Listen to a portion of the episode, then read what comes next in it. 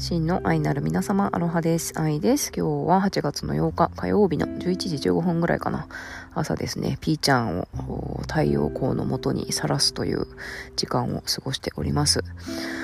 8月8日というとですね、あのー、お好きな方はご存知の通り、ライオンズゲートのね、期間で一番ね、獅子座太陽エネルギーが宇宙からね、パカンと降り注ぐ、ね、絶好調の日ということで、まあ、皆さんね、あの、アファメーションしたりと、瞑想したり儀式したりっていうことでねいろいろとお忙しいかと思いますがいかがお過ごしでしょうか、まあ、私も割とねそういう、あのー、宇宙的保守的お祭りとか好きなんで結構乗っかるんですけどまあまあねでもねもうやること変わらないっていうか望み掲げている世界も変わらないしあのコツコツね日々何するかっていうこともね分かっているし、まあ、日々積み重ねつつ昨日より良くしつつ最高を描きつつ最悪想定しつつ最善を尽くすっていうね。もうそれしかないなっていうね。半ば諦めに近いようなね境地にね至っているような次第でございます。はい。そんなわけでね今日も地味にピーちゃんと日向ぼっこしてるんですけど日向ぼっこっていうか今日はちょっと曇りですね。でもまあちょっとね、風に当ててあげないと、あの、あお部屋の中ばっかりいるとね、人間と同じで、ピーちゃんもね、あの、どうなのかなということで朝のこの時間にねか鳥かご出してきて私も、あのー、お外でね日向ぼっこしながら単語英単語のねあの練習してるんですけどまあこの英単語がさ昔どうしてたんでしょうね受験の時とかってね。まあとにかく詰め込んでましたけど若いのにね。まあとにかく最近本当になんかこう覚えられないっていうかねあのどんどんどんどん抜けていくというかまあ実践的になんだろうな。本当にそういう対話みたいな日常会話じゃなくてそういう対話ができるね。英語で対話ができるお相手がねあの近くにいればねあのなんだろう。うんね。ねって。英語もね英単語もね必要な英単語もどんどんね更新されていくんじゃないかなって思うんですけど。まあなかなかまだまだ引きこもっているのでね。っとどうしてもこういう風にコツコツね、あの、英語の勉強しが、しがちですが、まあでもそろそろね、ご近所さんになんかそういうね、ちょっとお話できるようなお仲間なんかもね、うん、増やしていきたいなと思ってるんですけど、まあなかなかこの1年の引きこもり癖が治らない私でございます。はい。なわけでね、今日はね、あの、声の話をしようかなと思ってて、まあ、声って、まあ、このポッドキャストも声なんですけど、まあ、今日ね、あのー、私のひぐみ村のお仲間のあやこ P のね、あのー、ポッドキャストの番組の一つである、平日回帰ファイルのね、火曜日担当なんですよね、あやこ P が。で今回のエピソードでは彼女があの九州のね実家に帰られているということでね文鳥の鳥かご 文鳥と一緒にね里帰りされてるということでなんかね すごい面白かったんですけどまあおじいちゃんもねおばあちゃんもお母さんもあのみんな家族がいるんであのお風呂場でねレコーディングしてるっていうねまあ面白い回だったんですけどそう。でそのあやこ P がですね最近フィールドレコーディング？フィールドレコーディングっていうんですか？なんか自然の中でねマイク持ってってその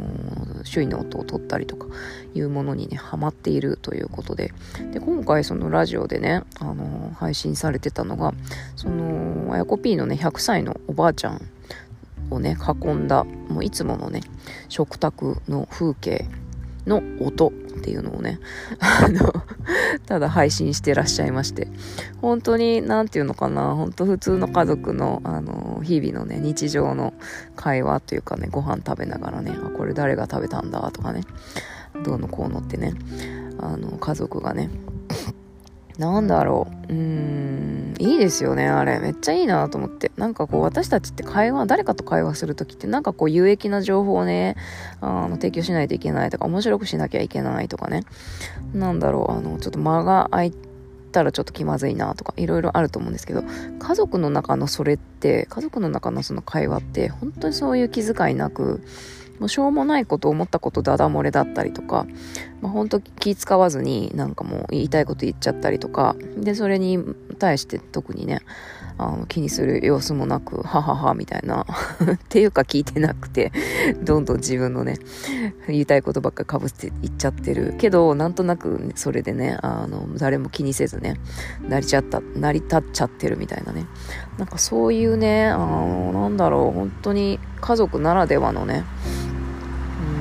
日常の風景がねそこにあったんですよね。あやこ P のねご実家の、あのお食事風景音声の中にね。ですごいなんか美しい美しいというかねなんかいいなって思って、うん、すごいいいなと思って。であのー、なんか私一つ思ったのはあの私の母は10年前に亡くなっているんですけど、その時 iPhone とかガンガン使っていたはずなのになぜか母の声とかあの母のビデオとか一切撮ってなかったんですよね。それをねあの私の父とかの私自身もなんか非常にねあのなんで撮ってなかったんだろうっていうか後悔してまして、まあ、今はね後悔っていうほどでもないんですけどなんで撮らなかったんだろうって不思議なんですよね。でまあもちろんねあの風景とかあの母の声もねあともっとずっと前に亡くなったおばあちゃんの声とかも自分の頭の中では再生されてるんですけどうん。頭の中で再生されてるんだけどそれが何ていうかその今回のあやこ P のフィールド何レコーディングみたいにその母だけじゃなく母の声だけじゃなくて母とその周囲にいる私たちのその風景そのままみたいなあのものがもうこの世のどこにもないっていうね。ことがね。なんかすごい寂しいなと思って。まあそれ本当に一つの死ですよね。もうこの世界に存在しないっていう。まあもちろん肉体が存在しないことの死っていうのもあるしあとはまあ私たちの記憶の中に生きてる。それがまあ私たちがその記憶の中に母を生かしていた私とか父とか弟とかっていうのがこの世のこの世の中から全部消えることで、まあ、母の記憶自体もなくなっていくっていうね。うん。あそう母のねそう命そう人には2つ死があるって肉体の死と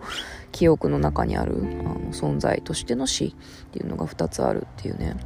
それがまあそのレコーディングなりあのなんだろうビデオなりっていうものでそのデジタルでもね物質なのかまあ波動波動なのかちょっとわかんないですけどそのデジタルとして残っていれば何かしらねその子孫たちがあこういう人がいたんだとかこういう名前のこういう人がねこれこれこれこれぐらいね遡ったところのおばあちゃんがこんな風な声でね話してこんな風にね人々とね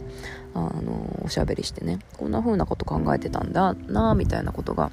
別になんかこう偉いことすごいこと言うわけでもなくただそういう人がいたんだっていう記憶があのなくな消えてなくなってしまうっていうことのねなんか寂しさ。まあ寂しさっていうかまあ寂しくないんだけどそういう風にこう溶けていくんだなっていうことを実感している、うん、次第です、うん、なんだけどまあこういう風に私たちみたいにこうポッドキャストしてたりとかまあ今なんかね私も毎日毎日子供の写真とかビデオとかバンバン撮ってるし、うん、残していくっていうことはね、うん、してるわけなんだけどそう10年前になぜそれをしなかったのかなっていうことをねしみじみと考えているわけです。はい。うん。いいよね。あの家族の会話ってね。私もたまにねその一人暮らしの父のところにあの1年に1回は里帰りするもんで帰るわけなんですけどまあ父もね本当にまあ年々ね年を重ねていってもうどんどんねなんというかな生きる生きる気力がなくなっちゃってね昼夜逆転しちゃって。うんでなんだろう本当にね もうここに言うに耐えないような状況なんですけどまあ生きてくれてるだけでもねありがたいなということで今はあの見守ってるわけなんですけどまあそういう父とね会話とかねあの里帰りした時の父とのね食事の風景とかも何て言うのかなレコーディング、うん、記憶どこかにね、うん、撮っておこうかなというふうにね思ったりしているわけです。まあ何なんでしょうね記憶ってね本当に。うん。なんかね母が亡くなった時に父があの本当に落ち込んじゃってね。まあリタイアしてたし他にね何もそんなになんていうかなこういう関係もないし。まあお母さんがいればそれでいいやみたいな感じの人だったんで。うん、本当にねもうお母さんがいないんやったらこの世に生きてる意味はないみたいな感じでほんとしょんぼりしちゃってたんですけど、うん、でねでそこで私があのなんだっけあの人は死なないだったかな。八坂直樹八坂直樹さんだったっけ？あのそう臨床心理士じゃなくてえっと臨終の何？そのホスピスとかあの本当に命の末期にいるね人たちのあのケアをするお医者さんとあとあのすごいね斬新な葬儀屋さんの対談みたいなあの本があったんですね。人は死なない人は死なないだったかな、まあ、そういう対談の本がありまして有名な、うん、でそれがまあ命っていうのはどういうふうに肉体から離れていくのかとかそしてその魂っていうのがどういうふうにその残された人たちに影響を与えてでそれをあの儀式としてねあのもういないんだよ。いるその人がいる世界からいない世界へと移行するためのあの儀式としてお葬式っていうのはすごいね大事なんだっていう、まあ、そのだから送られる人のためだけじゃなくてその送る人のための儀式なんだよっていうお葬式がねっていうような、まあ、その2人のね対談の本がありまして、うん、でそれがね非常にいいなっていうのがスピリチュアルすぎずその私たちこの地球に生きている地球人であるところの私たちにとってすごいねあの命とは何なのか。でその命があの肉体からあの魂が離れた時にどういうふうなねことが起こっていくのかっていうのが非常に分かりやすかったんで、まあ、そのねあの母が亡くなって落ち込ん落ち込んでるお父さんのねあの横にねこの本こういう本あるでって言って置いとって置いといたんですよねこたつの上にでまあもちろんそんなもん知るかって言って 全然読まないわけなんですけど最初はねでもなんかね、あほっといたら、そんな無理強いすることなくほっといたら、なんかいつの間にかね、その本を手に取るようにあのなってきて、父が。まあ、もともと父本好きなんでね。で、ある日ね、なんかそれ読み終わったみたいで、で、なんかその本の感想っていうよりは、なんかその父がね、言ったのが、いや、なんかお母さん、この自分の記憶の中に、そのお母さんがいるっていうことで、お母さんはまだ生きてる記憶の中でね。それが自分の生きる、あの意味なんじゃないかみたいなことを言い出してね、お父さんが そう、だからスピリチュアルとかね、そんな魂の話とか、本当にまあ、ザ昭和のね、あの、おやすさんだしさ、ほんとそういうね、話とかも全然ね、もう、シャットアウトするようなタイプ、ザ昭和のおっちゃんだったんですけど、まあ今おじいちゃんですけど、お母さんが自分の記憶の中にいることでお母さんはまだ生きてる。それがね自分が生きることのね意味なんじゃないか。だから自分は生きる必要がある。生きる意義意義がねまだあるっていうことでね言ってたんですよねその本読んで。だからもう私は非常にびっくりしたんですけどあそういう風に人はね変わっていくもんだなと思って。うん。そう。だからまあレコーディングはねしてなかったわけなんですけど、まあ、まだねあの父のね記憶の中に母はいると。私たちの記憶の中に母は生きてると。いうことなんですよね。そうそうそう、うん、だからまあ父とね LINE と LINE で電話したりとかするんですけど、うん、やっぱねなんかもう 何もかもやる気ないわ、みたいな話ばっかりなんですけど。うん、で、ニュースも変な事件が、日本も変な事件が多くて、もう、もうなんか、世も末や、みたいな話ばっかりしてんですけど、でもなんかね、母の話、母の昔話すると、なんかこう、笑顔が出たりね。なんだろう、ちょっとね、あの、正気を取り戻すっていうかね。うん、だからやっぱり大事なんですよね。こうやって昔話したり、思い出話したり、その記憶の中にある、あの、レコーディングっていうかね、それを大切にするっていうのは非常に、うん、大事なことだなというふうに思うわけです。まあそういうふうにね、あの、生かされてるんですよね、私たちって。まあ今この瞬間を生きるとかね、あの未来っていうのも過去も未来もなくてね、もう今この瞬間の連続なんだよっていうね、